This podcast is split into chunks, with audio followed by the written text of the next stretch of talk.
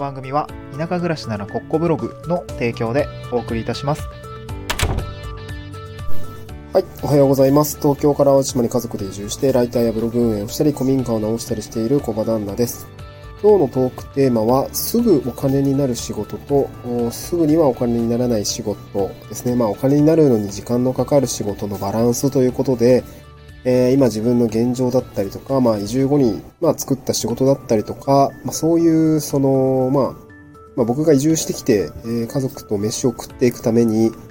えー仕事作りをしていくために、なんて言うんでしょうかね。うん、まあ、考えていることをお話をしたいなと思います。で、まあ僕も会社を辞めるまでは、なんかずっとこう、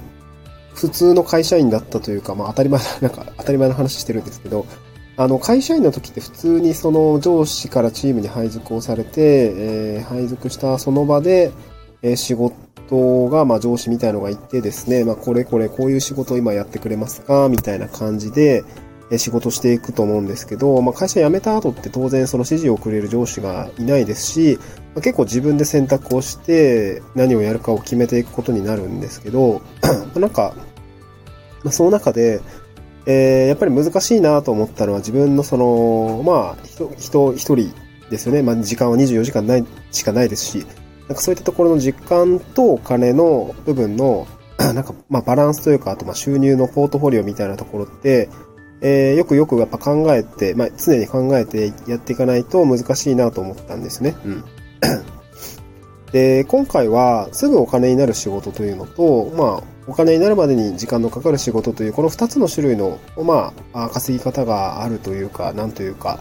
えーまあ、そういうものがあって、で、これをどういうふうにこう、バランスを捉えて、今生活してるのかっていうところをちょっとシェアしたいんですけど、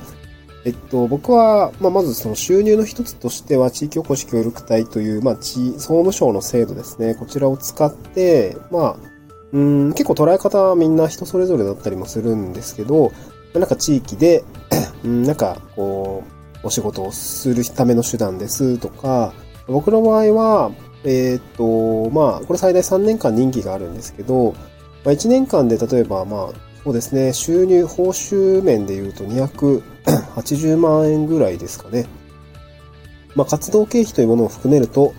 まあ、年間最大480万円ぐらいの、おなんて言うんですかね、まあ、うん、まあ予算というものが使える。まあただまあ報奨費になるのはね、本当に普通にあの280万ぐらいだと思うんですけど、最大。でそういった、まあ1年間で200万円ぐらいの案件ですというふうに捉えて、まあそれが3年間続く中長期のお仕事というような形で捉えて、まあ、他にもね、当然自分で副業をやったりとか、あ自分で仕事を作っていくことはやるっていうようなスタンスで、えーいました。あなので、起業までの、まあ、卒退後は起業までの、えー うん、まあ、準備期間のベース、ベーシックインカムっていうところがやっぱり落ち着きますかね。うん。えーこっちでやってる仕事も、まあ結構フリー、フリー型というか、なんか自分でやりたいことを仕事にしてくださいみたいなね、なんか、まあ、地図なりにするとすごいいい仕事だなと思うんですけど、まあ、それなりに結構大変なこともあるんですけど、まあ、なんかやっていく中で、えーまあ、地域に必要なことだった、必要なことが自分の経験になって、それが実は仕事につながっているみたいなことも、やっぱりね、僕的にはすごくたくさんあっていい制度だなと思うんですけど、えーこれを使っています。で、これは、えっ、と、言うたらですね、すぐお金になる仕事です。うん、すぐお金になる仕事。えー どうやって仕事を獲得するするかというと、本当に、えー転職と一緒で、えー募集が出たらそれを見つけて、書類選考に、まあ、書類を出して、まあ、合格したら面接をして、じゃあはい、じゃあ仕事お願いします、みたいなね。そんなに別になんか目新しいことをやってるわけじゃなくて、普通に転職みたいな感じですね。うん。まあ半分公務員みたいな、まあ、立ち振る舞いにはなりますけれども、なんか、うん、そう。なんていうのかな。まあ普通に、しうん、人気付きの業務委託なので、えー、まあ、業務委託って、業務委託って言ってもね、まあ言うほど成果物を問われるかというとね、それはまたそういうことでもないっていうのがここの特殊な仕事なんですけど、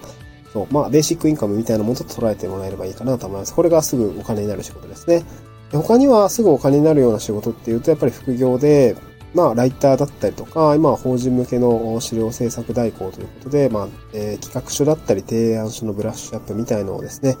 えー仕事していたりします。でこういう、なんていうんですかね、まあ、オンラインで取ってきた仕事、まあ、主にはライターの方が比率的には大きいんですけど、これは結構すぐお金になる仕事かなと思います。うん。でやっぱりこれも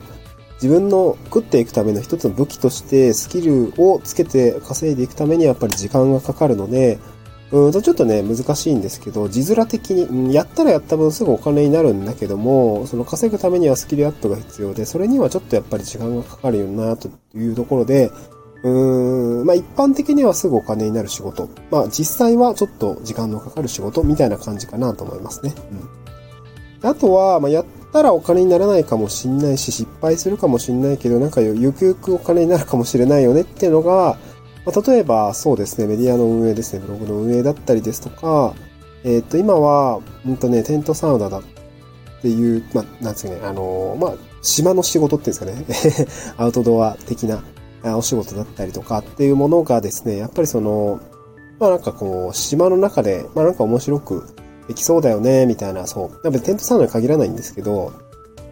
なんでしょうね。島の中で、うん、なんかこう、やったら面白そうだよね、の延長にそこにお金がついてきたらいいよね、みたいな、なん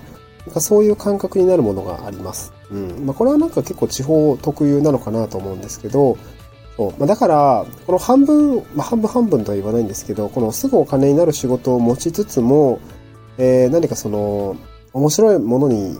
こう、投資する余力みたいな、そこにちょっと時間が割けるような余力みたいのが、できると、やっぱり移住後の生活だったりとか、田舎でのライフスタイルみたいのはすごく充実するなと思いました。うん。まあ実際、手が足りないだけで、やってみたいことはやっぱりたくさんあるし、で、実際、足突っ込んで、これはちょっと手、うんとね、めちゃくちゃ時間がかかるなっていうものもあったし、今ちょっと足突っ込んでるものは、うん、なんか割があまり良くないかもしれないが、あーっていう感じのものもあったりします。うん。それはね、やっぱやってみないとわかんないし、まあ、やってみてね、得られた経験経験っていうのは、あの まあ、変え難いものになるというか、そうまあ、例えばですけど、そうですね、まあ、うん、テントサウナというものを使った結果、まあ、ツールとしてこういったものを使って、なんかこうイベントを企画したり、やったりとか、した結果、例えば JTB さんだったりとか、観光協会さんとかと繋がって、えーちょっとね、なんか商品開発みたいなのを一緒にや、あのーやったんですけど、結果的にはね、あのーちょっとね、時期尚早、時期尚早だったというか、まあ、やっぱりね、法律が難しいよねっていうところがあって、まあ、やっぱりでも、じゃあ、えー この進め方だとうまくいかないから、じゃあ次の進め方で、ちょ、ちょっと来年度は行きましょうか、みたいなね。そんな感じの話になったりとか、やっぱ得られた経験って非常にあります。で、その経験をね、あの、ノートとかに売ると、やっぱ、ノートとかに書くとね、あの、有料ノートが売れていくみたいなこともあるんですけど、そう、だかやっぱり意外と知りたい人多いんだな、みたいなね。ちょっとね、公衆浴情報のまとめとかも書いて、えないので、ちょっとそういったところもね、なんかちょっと小銭にしながら 頑張っていきたいなと思うんですけど、あとはやっぱりその今動画編集の仕事もちょっとやりつつあるんですが、これはね、うん、なんかまあすごくいい経験だなと思いますね。ハードルが低い、うんクライアントからのハードルが低い。まあね、言うたら結構知り合いのお仕事っていうところもあるんですけど、えー、クライアントの要望が低いというかね、まあ、いいか悪いかはわかんないけど、緊張感のね、あのー低めの仕事っていうんですかね。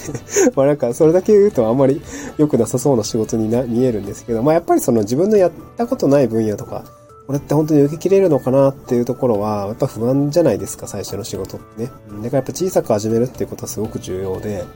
あのそう、やっぱりね、うん、やっぱフリーランスだって駆け出し、会社辞めてから駆け出しの仕事作りってやっぱすごくエネルギー、エネルギーが使うんですけど、うん、なんかね、やっぱ、そういう、ちょっとやれそうなところからやっていくってことがやっぱり重要なのかなと思いました。小さな成功体験を積んでいかないとなんか続かなくて、僕もそうなんですけど、続かないですね。なんかいきなりガッチガチのやつ、あ、当然それでね、力はつくと思うんだけど、そこまで僕メンタル強くないなと思っていて、うん、なんか小さくやれるところから、ああ、今はやっているというような感じですかね。このお金になる仕事にせよ、お金にならない、なならないかもしれない仕事にせよ。だからね、ちょっと中途半端っていうところもあって、そこはそれでまた悩みなんですけど、うん。結構ね、やっぱり僕の周りも、えー田舎に移住して、まあ移住者多いんで、移住してきて、やりたいことはたくさんあるんだけど、まあ実際問題ね、手回ってないよね、とかね、結構やっぱりいるんで、そう、みんないっぱいいっぱいそうで、だから僕もね、なんかもっとこう、うまく立ち回って、みんなとなんか一緒にやりたいなと思うし、うん、なんか自分もしっかり稼ぎたいなと思うんですけど、やっぱね、難しいなっていうところはありますね。はい、えー、すげえなんか雑になっちゃったんですけど、はい、あの、まあ、二つの、あれですね、あの、稼ぎ方、すぐお金になるような仕事と、すぐお金にはならないんだけど面白そうで、まあ、それがゆくゆくお金につながりそうな仕事っていうのもやっぱりあるので、まあ、移住した後の、まあ、この移住後の働き方っていうことであれば、やっぱりすぐお金になるような仕事は持ちつつも、移住してきた方が、まあ、精神的には安定するし、そう、僕の友達もね、やっぱなんか、たくさんのの農家として働いてるんですけど、なんかね、すぐにお金になる？お仕事、野菜と、ちょっとね、手がかかるというか、ちょっと、あ、ほん、ほん、なんだろうな、本格的にはこっちを進めたいんですっていう、その、なんていうかな、ポテンシャルのある野菜みたいなのがあって、あ、そう、野菜でもやっぱ違うんだみたいな。そういうのがあって、それはすごく面白かったですね。すぐお金になる野菜を作ってますみたいなことを言ってるのがすごくす、なんか、ああ、そういう考え方もあるなと僕は新鮮だったんで、僕のライティングのお仕事だったりとかってそういうものなのかなというふうに思いましたね。うん、なんかすごく面白かったですっていう話で今日は締まりにしたいなと思います。また次回の収録でお会いしましょう。バイバイ。